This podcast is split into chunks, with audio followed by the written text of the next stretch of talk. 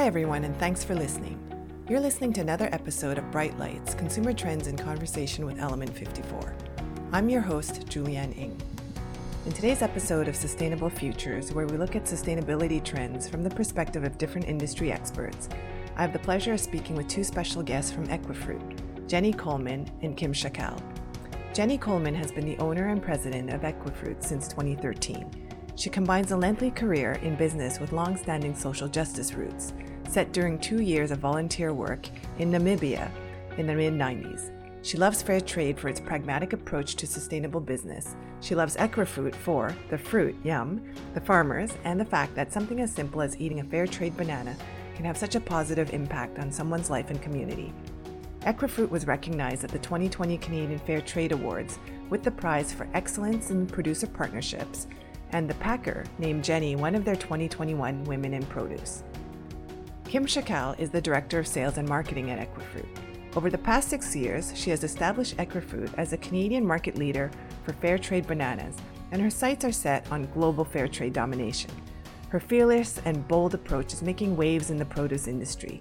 With 20 years of sales experience, she loves challenging people to rethink their consumption habits and consider fair trade as a sustainable solution in produce. Welcome to the podcast, Jenny and Kim. It's a pleasure to have you as our guests today. Thank you, Julianne. Lovely to be here. Yeah, thank you very much for having us. I'm so excited to be speaking with you today. To start, um, this is a question I've been asking other guests, and it's partly because there are so many different facets to sustainability and so many different definitions. So I'd love to hear from you in terms of how you define sustainability. Jenny, would you like to start? Sure. Sustainability for us is bigger than just the packaging that we're using. Often people talk about sustainability with a with a fairly narrow environmental focus, which is of course extremely important. But we see sustainability more broadly. We see it across its three pillars economic, social, and environmental.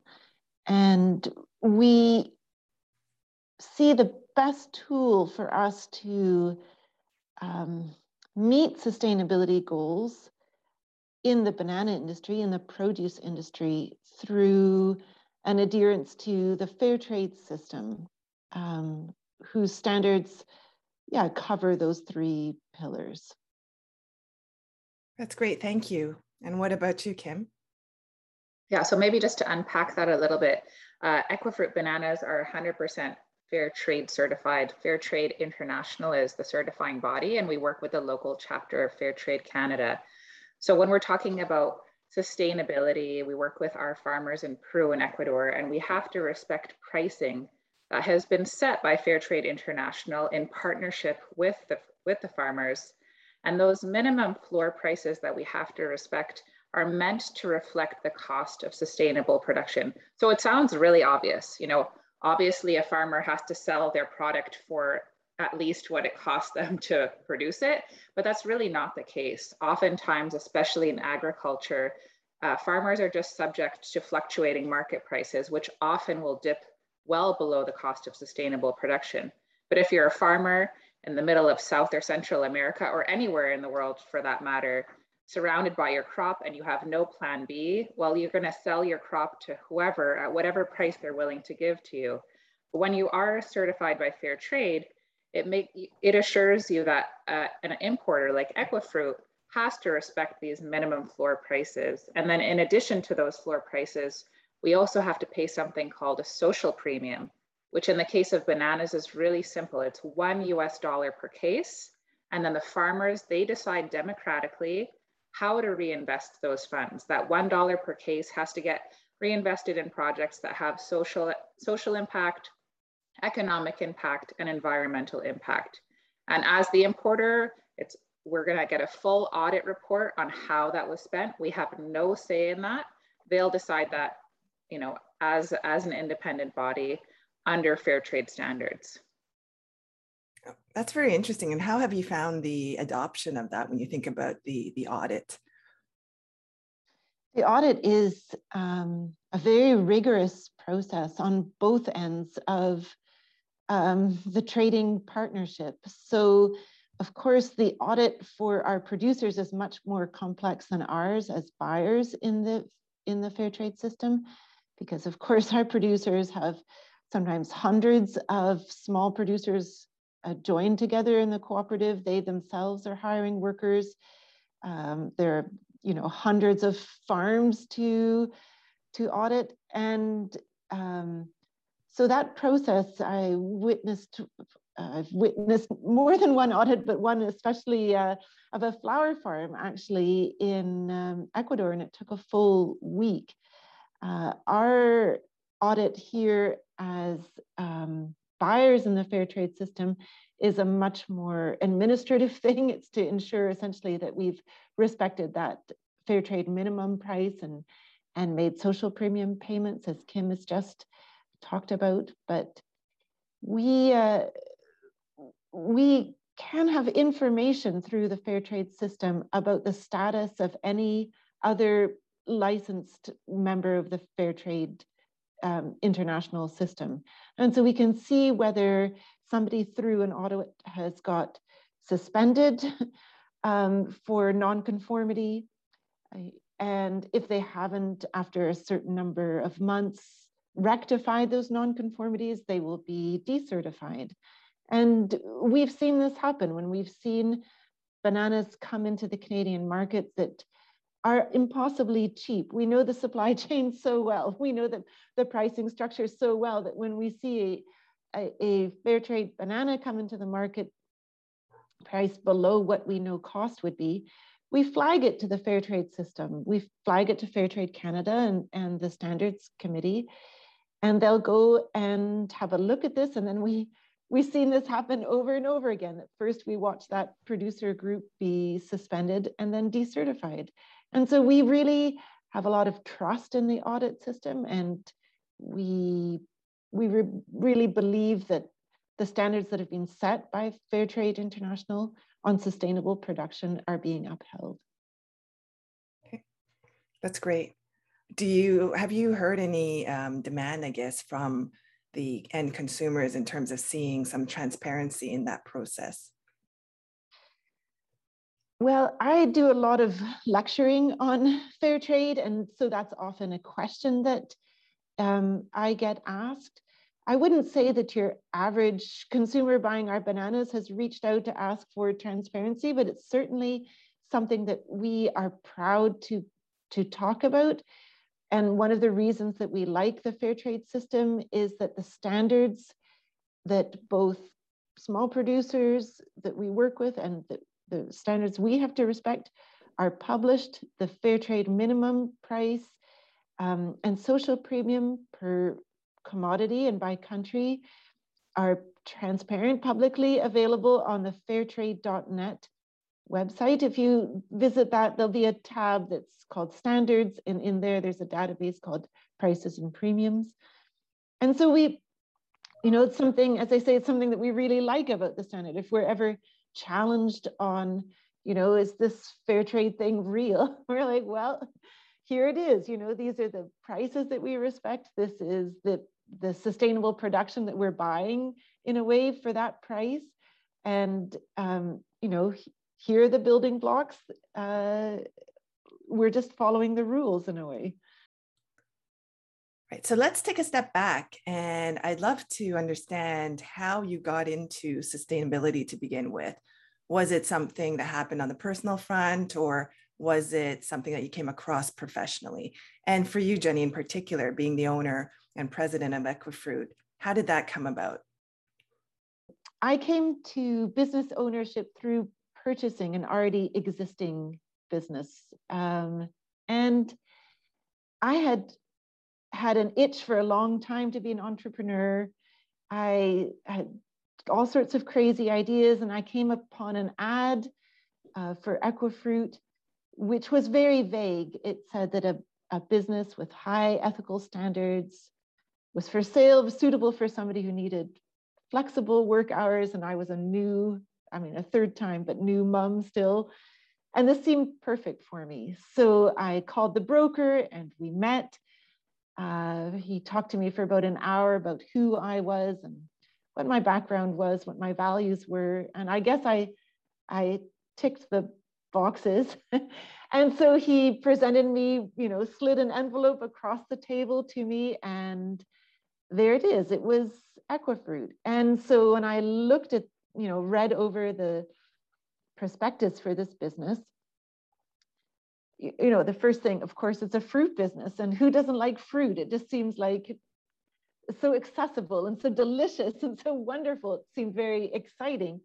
But the fair trade angle was really key. You know, it it's what makes the difference. It's really the fair trade that gets us up and gets us moving in the morning, knowing that we can have a business, uh, but have impact, positive social impact at the same time. Uh, fair trade is is sort of um, it's very pragmatic international development. And as a younger person, I worked for two years in a community in northern Namibia, just south of the Angolan border.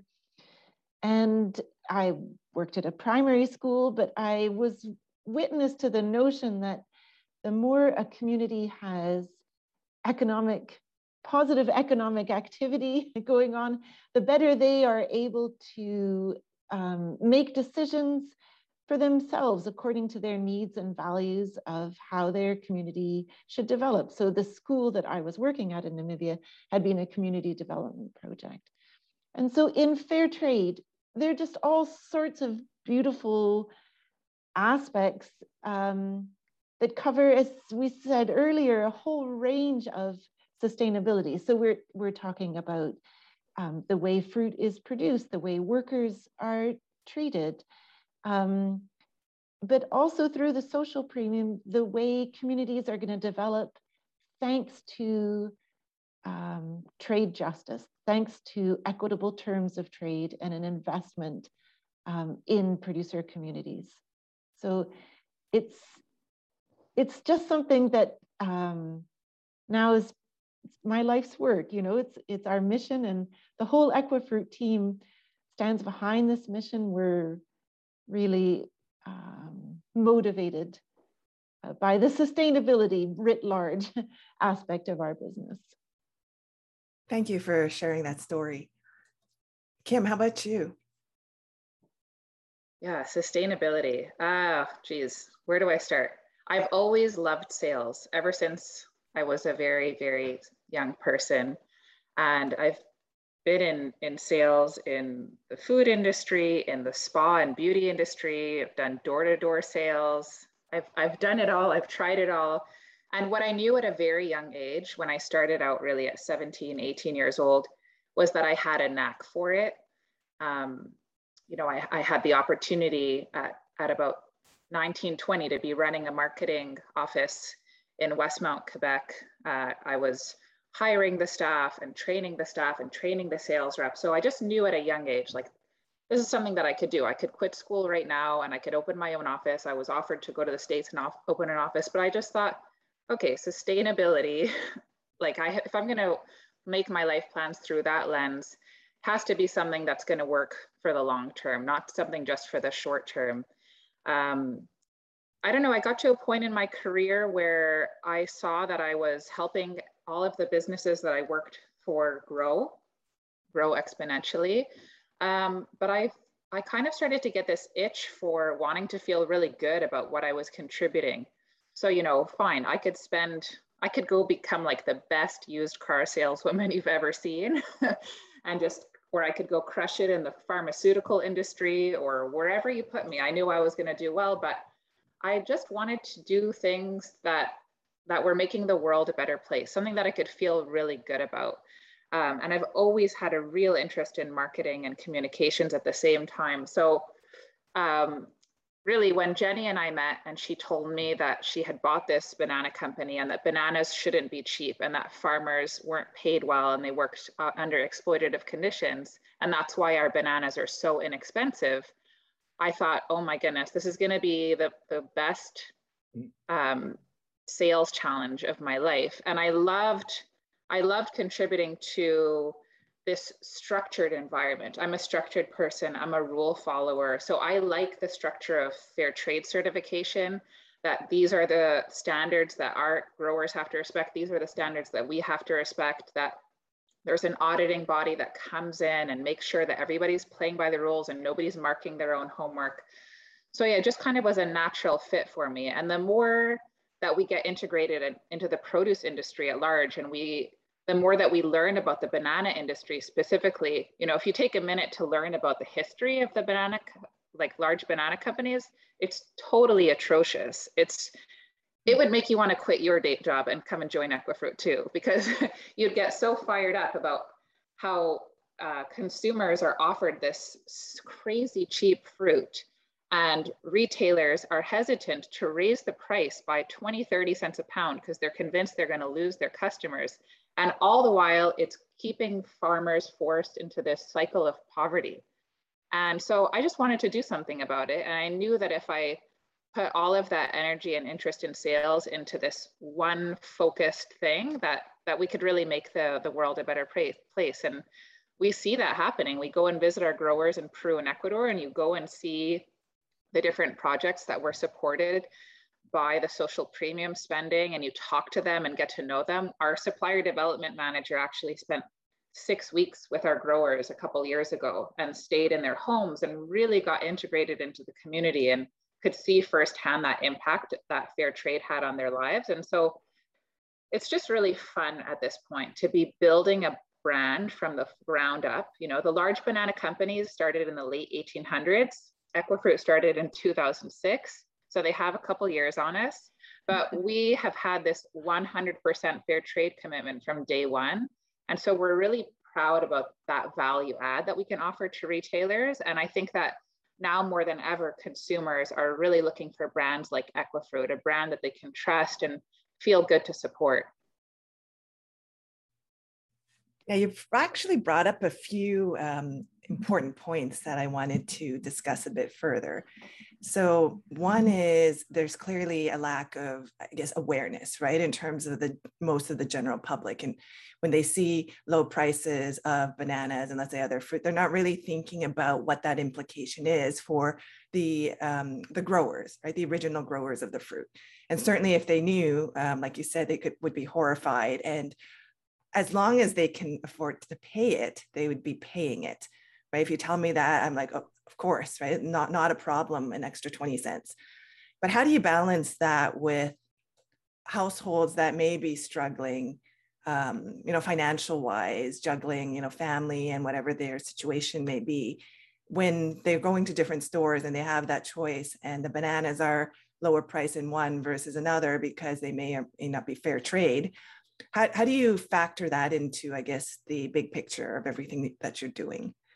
Yeah, it's a, it's a great question, and it's one we get asked often. And we're really lucky to be able to respond by saying that fair trade bananas are still completely affordable no matter what your socioeconomic background is. If you're talking about a conventional fair trade banana or an organic fair trade banana, both products that we offer in Canada right now in Quebec and Ontario, they're completely affordable. So if you think, I mean, whoever's listening to this podcast, ask yourself, what do you pay for bananas? Most people will probably pay 69 cents a pound, 79 cents a pound, around that, that price range. Let's say that that store you shopped at was to switch to Equifruit Fair Trade bananas, like um, Longo's Markets did in Canada. Longo's made this switch to 100% fair trade. They now sell their conventional bananas at 99 cents and they went from 99 cents to $1.29 on their organic. So if you're a shopper in a Longo's, 99 cents for your regular bananas, $1.29 for your organic bananas. So what that represents in terms of a cost to the consumer is about 83 cents more per month or about $10 per year. And we base that on the average consumption, which is about 14, 15 kilos per person in Canada. That's Canadian data. If you add that 30 cents additional per cost, uh, per pound, that's where you come to that $10 a year. And so I, I think that we would all agree that you can definitely, for, for the sake of making sure that farmers are able to break out of that cycle of poverty and have a sustainable uh, price for their fruit and also to improve the lives, the environment and the economy uh, of those farmers, I think that most people that we speak to say that they would be willing to make that change. I don't know if you wanted to add something to that, Jenny. Yeah, I would just add that um, when we get asked that question, it's often framed in the lens of protecting the food security of Canadians. But we cannot forget the food security of the uh, small producers and plantation workers at the beginning of the supply chain. We cannot solve the poverty of one group by causing poverty to another. You know, there's a recent study that came out, came out in January of this year, which looked at working conditions on union versus non-union banana plantations in Guatemala. About 85% of production coming out of Guatemala is non-unionized, where according to the study, workers work on average 68 hour weeks for a dollar five US per hour. This is well below Guatemalan minimum wage. This is below Guatemalan um, labor standards for hours worked in a week. And yet 40% of the bananas that we import to Canada are from Guatemala. So if 40% of the bananas we're importing are from Guatemala and 85% are on these non-unionized, terrible working conditions. That's, you know, like 35% of the bananas that we eat in Canada are based on essentially, you know, slave labor. It's like terrible, terrible working conditions. And we just cannot forget those people. We have to look at this in a, in a broader sense. When we look at the immigration crisis on the southern US border, a lot of those people are fleeing desperate poverty in places like Guatemala. And there's follow the money. There is a distinct link between what we're paying for bananas here and the poverty that causes people to flee their their homeland uh, in Central America. We we cannot divorce the two. A small increase at the till here in Canada makes a huge difference at origin. And as, as Kim said, bananas, even at the fair trade price, remain the cheapest product in the produce department. The next product up will probably be local apples, which will sell for $1.99 a pound. So it's it's really uh, a small move that that is long, long overdue consumer behavior and psychology is always a very interesting thing to be studying. And I think if everyone knew and had the numbers in the context of what you described, then actual cost or net, you know, out of pocket cost is obviously very low. Like you said, if it's $10 over the course of the year, that's quite negligible. But how does that fit into, I guess, because bananas won't be the only thing that they're buying. And you mentioned that it is one of the lowest cost fruit and after that it would be like let's say local apples. How do you think about it in the context of the total basket and all the other produce? So i know you're focused on bananas but if let's say the consumer now had to think about fair trade for let's say avocados or eh, other fruit how does that that add up and potentially escalate you know bananas i know you've just asked more broadly but bananas are a year-round crop um, banana prices are kept very, very stable, unfortunately, very, very low. But if you were to go to the grocery store, as I'm sure you do, you know, you will see that the cost of broccoli uh, within a month can can double. You know, uh, there are wild fluctuations of other commodities in the produce department, and I just don't think that it's um, productive to focus on the small increase in price that we are proposing through fair trading arrangements. And so we all make choices. Perhaps, yes, the cost of avocados might go up if you were to make a fair trade choice. You know, that's it's all about choices that we make. And I think that Canadians more and more are looking for responsibly sourced, transparent, traceable supply chains uh, based on, um, yeah, ethical uh, trading frameworks that is the home of fair trade. So I just, I, I think that we, I think that consumers are smart enough to manage their own baskets. And if a consumer uh, is really watching their pennies, they're going to know that other things fluctuate. You know, you let's say you buy chicken breasts or something. you know, maybe you'll have one packet that is uh, 500 grams and one packet that's 600 grams, and you may not even notice. You might pick up the 600 gram package, and that difference in price will be more than you will ever spend as a difference in, um, you know, potentially fair trade avocado yeah, it's got to be a basket view and it's got to be a, a values choice too. You know, just to add to that, Julianne, we, we also have to recognize as consumers, once a, a brand like Equifruit comes in and puts some signage up at the point of sale that says, why fair trade, farmers got to get paid. And then you look at the slight increase in price, you have to recognize like, oh, maybe the price that I have been enjoying earlier was not necessarily paying farmers very well. And so in a, in a sense, especially in North America, we've just been getting a sweet deal, especially on tropical commodities. Like we tried to bring in pineapples for a little bit and we'll get that going again in the future. But what we learned from that experiment was that we don't pay enough for pineapples in North America at all.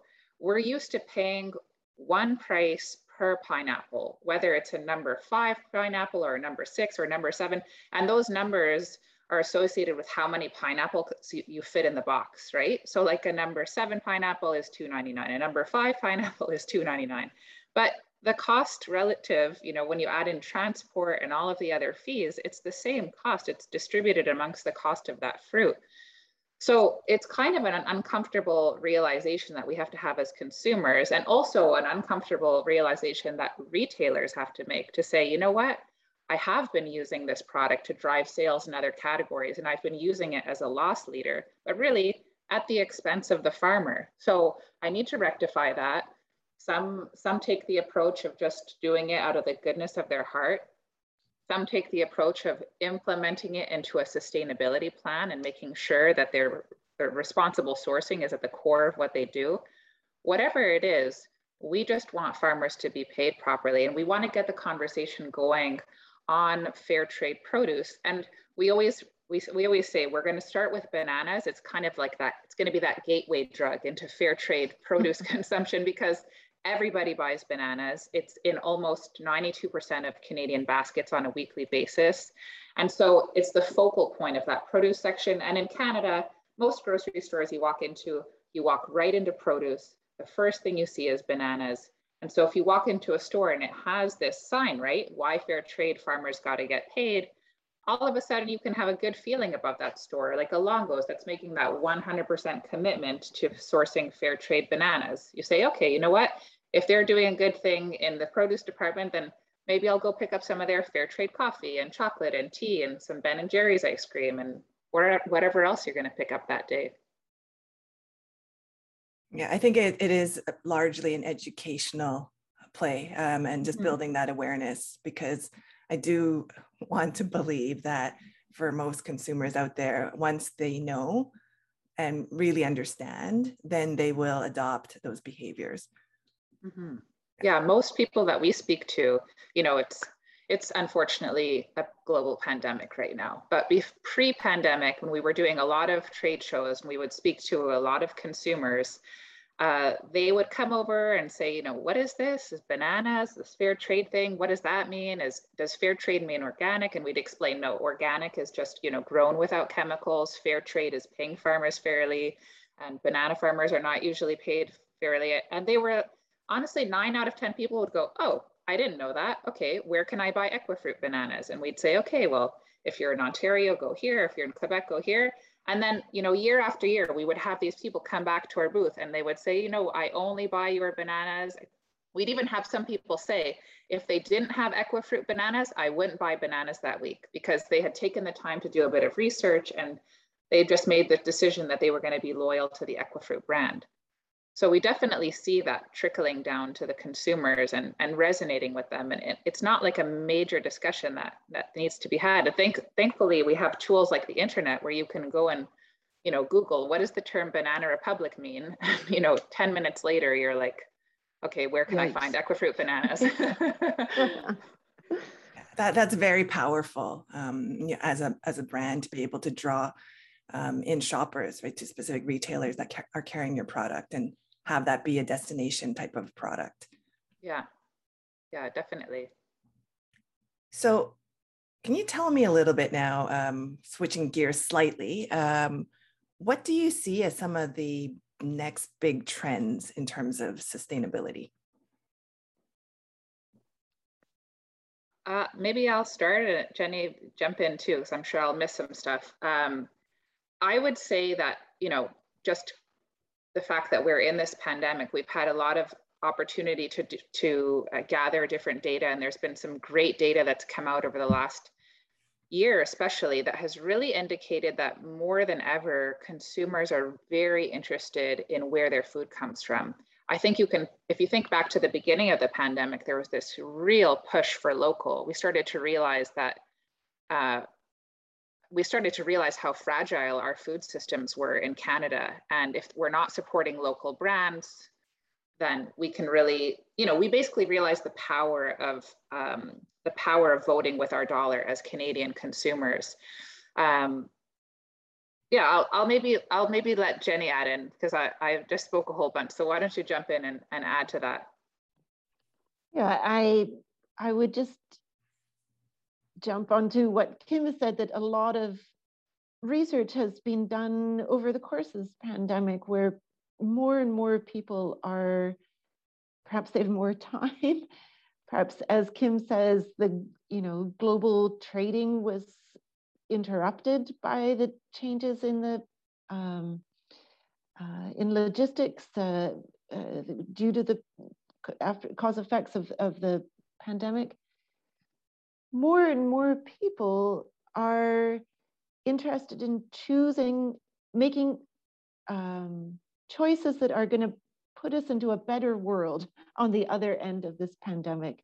I mean, people say that in surveys, but our sales data proves it. Our sales have gone up tremendously since the beginning of the pandemic. Of course, if we could erase the pandemic, uh, we would. We are not happy about that a specific reason for the increase in sales, but we do feel that people see the world a bit differently and are willing to make more sustainable choices. In our case, it's in the produce department. I would say, you know, the type of feedback that we get from consumers these days, like people will reach out to us on our social media and say, we love what you guys are doing. We love Equifruit's mission of 100% fair trade we love that you guys are really bold and you know we talk about disrupting the banana business and the banana industry and getting rid of bad banana business practices. Our marketing is really fun and approachable too so it's not it's not too complex. Anybody can understand what we're doing and that ultimately we're trying to make the world better and pay farmers fairly. And that really just resonates with people. So there's that clear response from the consumer end that they love what we're doing and that they're more retailers need to jump on board. They really just need to, you know, get out of the 80s and 70s and like at the very least adjust the cost of bananas for inflation, which you know hasn't happened for 50 years. We should be paying a, a little bit over a dollar for our bananas, but we're still parked at 69 cents a pound. What do you see as some? Um, and we talked about the the trends. Um, some best in class examples. So aside from what Equifruit is doing, which I would consider is among the best in class examples, could you share with our listeners any others, even if they're in different industries? Best in class. I mean, oh my gosh, my mind is flooding with only fair trade companies just because that's yeah. what we're talking about. So, uh, the, like one brand that one brand that comes to mind is Ben and Jerry's. It's a ice cream brand that most people around the world know and love. And maybe people don't know that years ago, Ben and Jerry's made a 100% commitment to fair trade. What's really interesting about Ben and Jerry's is that their ice cream is not organic. So often organic and fair trade get confused. So it's just such a beautiful example of what conventional or regular fair trade um, means. So what, what does this mean? If you buy a Ben and Jerry's ice cream, all of that dairy is local to probably Vermont or wherever it is that they source their dairy, in North America.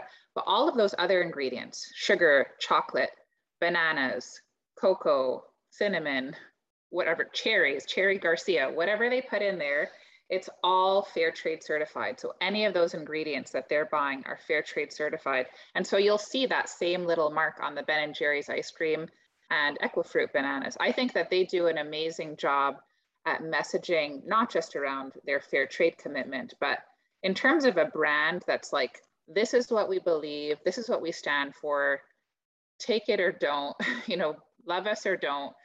I really respect that. I think that you need to be bold as a brand. And when you when you have strong values and a really cool mission, then you shouldn't be shy to shout about it.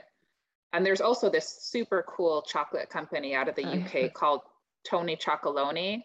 They're like really, really cool kind of Willy, Willy Wonka kind of marketing initiatives where they are just dreaming up funky stuff. They even did this really cool virtual thing. It was kind of like in the in the beginning of uh, COVID when everybody realized that they needed to do virtual events, but you know they were all pretty cut and paste and kind of similar. And then these guys put on such a show. So I would encourage you to check them out.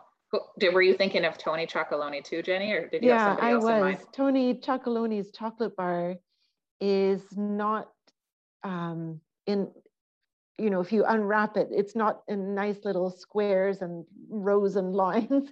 It's all um, sort of broken bits and triangles. It's all in one solid piece, but it's uh, not evenly distributed portions. And they say that um, this is that they, they won't change this until there's been an even distribution of value in cocoa's supply chains, which is of course uh, sadly far from reality. We, we love those types of brands. We love people who, as Kim says, know what they're um, shouting about and aren't afraid to be bold um, and to make people uncomfortable. Kim talked earlier about uh, the messages that Equifruit uses. You know, we try to um, have content or, or messages on our organic banana banding, which have a little bit of humor, but come round with, a, you know, bring the story back to the fair trade impact that we are looking for, the fact that farmers have got to get paid fairly.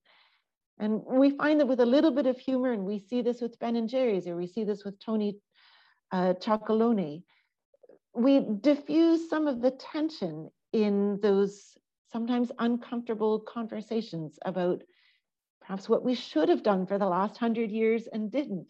We're sort of saying, let's, you know, let's accept that that's been past trading behavior and let's choose something positive going forward. Let's choose a product that will make a difference, that is trying to address these problems um, from a global from a global perspective. If you don't mind, I just wanted to jump in and and and just like challenge, you know, for anybody that's listening to this podcast and they're thinking about other banana companies outside of Equifruit who are also doing sustainable things, right? And messaging around it. I just want to acknowledge that there have been some improvements in the way that large banana companies are trading. And in terms of the types of sustainability initiatives, the reports that they're putting out.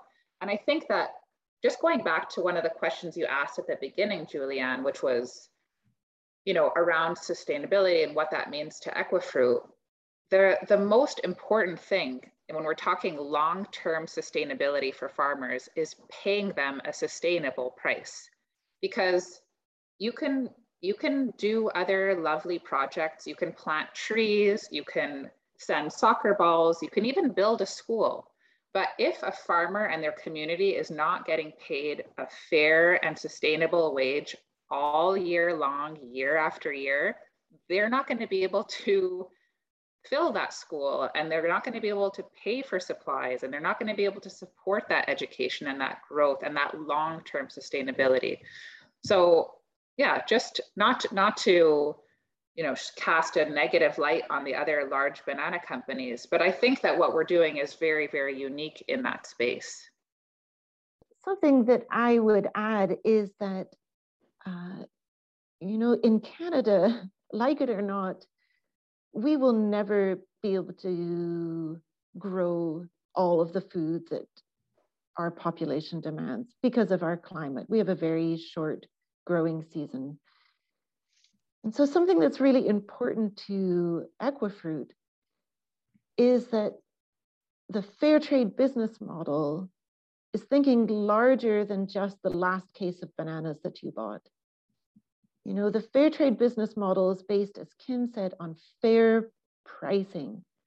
And the economic ripple effects of that are massive.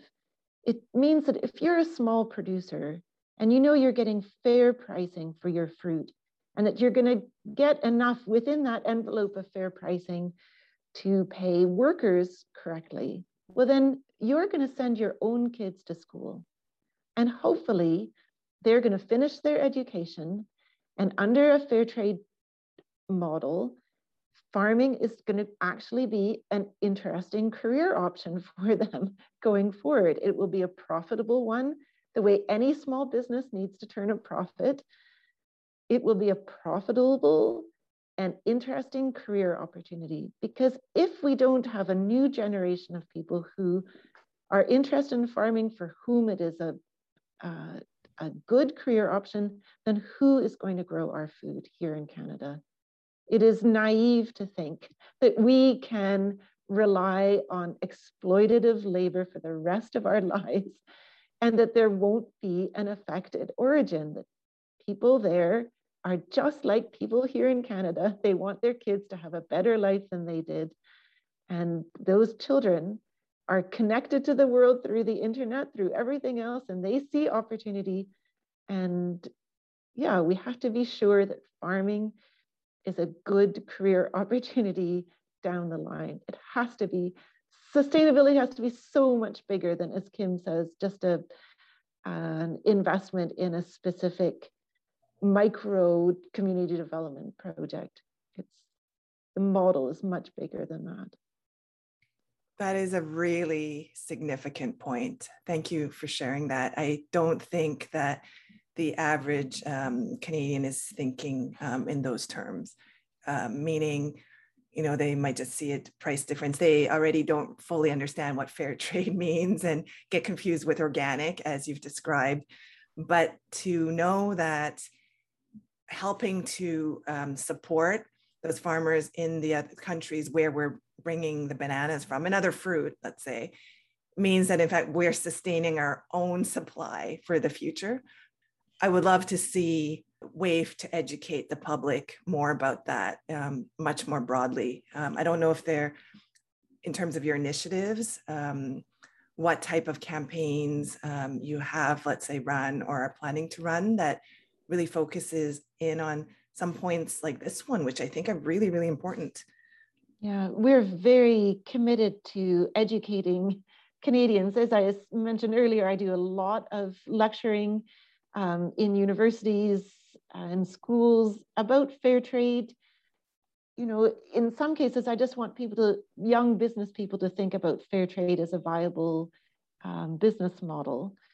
Uh, but there's obviously an educational component. We'd like to do much, much more work in this area to get to get the word out. You know, Kim mentioned that we have often done consumer trade shows in the past. And the first time somebody asked me whether our bananas were local, I could, I didn't have an answer. Like I just I was like, what do you mean are these local? But it points to how little most Canadians think about um, where their food has come from, or at least this was pre-pandemic. You know, as we said, maybe maybe that is changing, but most people don't think about how far bananas have come, what a sensitive fruit it is, how it goes through on three different ships and a truck to get to Montreal or Toronto, goes through a ripening process, all of the steps that it takes to get fruit from, from the field to your grocery store shelf. And then at the end of all that, to judge a grocery store on whether the bananas are 79 or 99 cents is just, it's a little tiny bit crazy. So we've got so much work to do in that in that area. We try to educate through our website, through our social media, but it's clear we still have large swaths of the Canadian public to reach. But we'll keep at it. Mm-hmm. And we do get a lot of support from our certifying body, Fair Trade Canada, which is part of that Fair Trade International system. They have a couple different initiatives throughout the, the year. So, for example, in Canada in May, that's Fair Trade Month. So retailers are really encouraged to display all of their fair trade offerings and tell that story in their flyers and on social media. And then, you know, in October, for example, they have Fair Trade Campus Week. So through Fair Trade Canada and the Canadian Fair Trade Network, they have this program which was adopted from um, the UK, whereby cities, towns, campuses, um, even religious groups, ambassadors can become fair trade certified. So I think, Julianne, you're in Toronto. Yes. Toronto is a fair trade city. I'm in Montreal, Jenny is Montreal. Montreal is a fair trade city. A lot of the campuses that surround us, McGill, Concordia, York, et cetera, these are all fair trade certified campuses. So there's been a lot of work with fair trade. It's really a consumer led movement and they've come in and formed these committees you know student led committees where they have to go to their procurement committees and they have to change the rules on how they procure products and they have to be fair trade certified. So if you're a fair trade campus and you go to any of the food service locations all the coffee, the tea has to be fair trade certified. You have also have to have offerings on chocolate through your vending machines. And now there's even this silver and gold designation. So they can even take it to the next level for these campuses who've had this designation for over a decade or, or close to that, where they have to have fair trade fruit.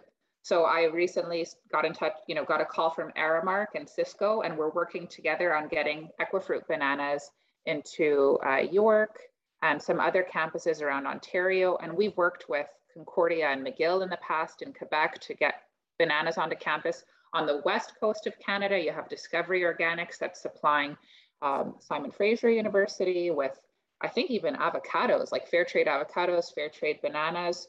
So that type of work is really educating these younger generations. They they're learning about fair trade, whether it's Jenny coming to speak to them in their political science or agricultural or environmental class, or whether it's learning about it through the Fair Trade Committee. Um, you know, these young consumers are equipped with the knowledge that perhaps our generations didn't have. And then they're going to the grocery store and they're like, oh, yeah, a fair trade banana. Awesome. This is where I'm going to shop.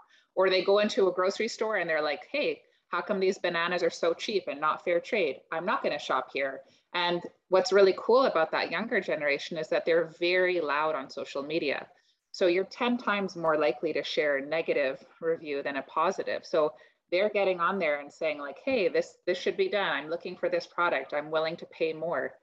And the craziest part too is like, you know, if we think about why Equifruit does what we do, it's because retailers think that that consumers know the price of bananas and they don't want to pay more. I can tell you that like eight out of 10 of the last younger, you know, under the age of 45 people that I've asked how much they pay for bananas, eight out of 10 scratch their head. They have no idea because we just don't pay attention to the price. Like we all know we can afford bananas. And when you're standing in front of a display of bananas, the only question you're asking yourself is, do I need yellow ones or do I need green ones? That's it. We're not like, oh, it's 89 cents here. I can't afford that we can afford it because we're about to put oranges that are $3.99 a pound in our basket. And then we're going to go buy a chopped mango because we didn't feel like slicing it ourselves for $8.99, right? And then this big, beautiful bunch of bananas is going to probably ring up for $2.21 at the cash. So thank you so much for all your insights so far. I have one last question as we wrap up. What would you love to see happen to advance sustainability efforts for society as a whole? I think I would encourage consumers to, you know, after they've listened to this, hopefully they've given, they've learned a little bit more about bananas and the way that they shop. And they're probably thinking, okay, $10 a year more, I can do that if I if they're not already doing it. But I think that like let's just take a step back from bananas and think about other areas too where you can actually make a lot of impact as a consumer um, a lot of fair trade products are things that are in our everyday diet. So like our coffee our sugar our tea our afternoon chocolate these are all products that you can choose to be fair trade certified which have huge impact down to the clothes on our back. You know i don't think anybody would argue that when they see cheap clothes they wonder if there was it was maybe produced in unethical environment, we kind of like turn a blind eye to that. So kind of recognize that instinct that we have when it comes to inexpensive clothes, but think about that feeling in the in the grocery store. Like nothing in life is cheap. We know right now that we're in a global crisis. The prices of transportation are through the roof. There's a container crisis. You know, all of these items that we enjoy at a low at a low price, they come at a cost to somebody, and it doesn't always end up being us that bears that cost. So just think about how these small gestures on a weekly basis, paying 20 cents more here and 30 cents more there, and maybe buying fewer t shirts. Like we all have enough t shirts, you know, and if you do, choose an Equifruit Fair Trade cotton t shirt and then just stick with it, take care of it. That's what I would encourage people to do. And then if you're if you're looking to to get more information about us, you know, follow us on social media. We'll point to other brands and celebrate other brands. You can check us out on uh, Facebook, Instagram, Twitter, and LinkedIn at Equifruit, and our hashtags are hashtag the only banana, hashtag farmers got to get paid, and now we're really starting to use a lot of hashtag banana badasses, and that's getting a lot of traction too. Jenny, do you have anything to add to that? Yeah, I I've lectured on how do we scale a business model like Equifruits, you know, and and usually I talk about three elements. One is citizen action. We've talked about that, you know, becoming educated, asking for fair trade products if you don't see them or making those those choices. The second is for Equifruit to work to educate retailers, to get them to make commitments on the way they are buying, you know, specifically for our product, bananas. So through retailer commitments in the UK, one out of three bananas in the UK is a fair trade banana. Just to give you an idea of scale, only 4% of the world market is bought and sold on fair trade terms. So if the UK is at 35%, they're punching way above their weight. And that's fantastic. And that's mostly because some very big grocery stores like Sainsbury's, the Co-op, Waitrose made commitments to buy 100% of their bananas on fair trade terms. We have wonderful retail partners in Canada. Uh, Sobeys in Quebec has been with us for a long time, but we really have to give a big shout out to Longo's, who's the first Canadian grocery store, North American grocery store to make one of these 100% commitments on, on purchasing fair trade bananas. And the impact of that decision is enormous. We'd love to get other retailers following that lead and being on board.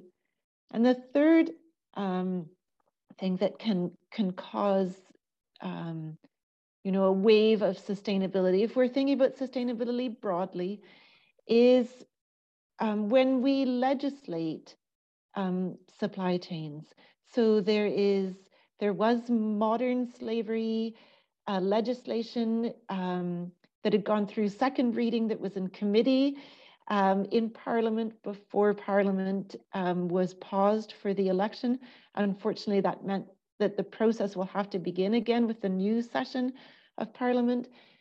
Um, but making Canadian companies uh, more accountable for what happens in the supply chains that we here in Canada aren't privy to or looking at, I think that that can have a really major sustainability impact, um, not just for the banana industry, but but overall for our for our trading relationships um, here in Canada. We've actually set consumers up for success. So if you jump onto our website, equifruit.com, and you click on find our products, and you don't find the retailer that you typically shop at, we we've actually listed all of the retailers that you can email with a pre-populated messages that says, you know, I'd be willing to pay a little bit more for please carry Equifruit bananas. So we do already have support from Longo's and Sobeys, Farm Boy, Goodness Me, Fresh City in Ontario. Um, but there are there are tons more that could jump on. And also in Quebec, we have Lufa Farms, which has been a, a great partner to us too. That's fantastic. I, I love how um, you describe even what you're doing on your website in terms of making it as frictionless as possible, right? To facilitate consumers taking action. Thank you yeah. both again for your time. I really enjoyed this discussion. Thank you, Julianne. It's great to have this opportunity. We love working with Element 54. Yeah, thank you very much for having us. I hope everybody that's listened to this never looks at bananas the same way again. I don't think they will. Thank, Thank you. you. To wrap up, here are my three key takeaways. Number one, when thinking of sustainability, we need to think in terms of three pillars economic, social, and environmental. So, for organizations and individuals trying to take a step towards being more sustainable, we should recognize that while it would be great to tackle all three of these pillars at once, that's not always possible. But these three pillars do represent three different ways in which we can make a difference. Number two, I love Jenny's comment about how we cannot solve the poverty of one group by causing poverty to another. Keep in mind that a small increase at the till in Canada can make a huge impact at the origin of where our food comes from. Ensuring that farming is profitable at origin is not only fair, but it also helps to secure our food supply for future generations. And number three, from a marketing perspective, if you're a company that is doing some great things in the sustainability space, don't be afraid to be bold about it. Fun and approachable marketing with a clear and understandable message works. Using humor is a great way to diffuse some of the uncomfortable conversations, but what we should have done many, many years ago. And remember, it's never too late. Thank you again for listening.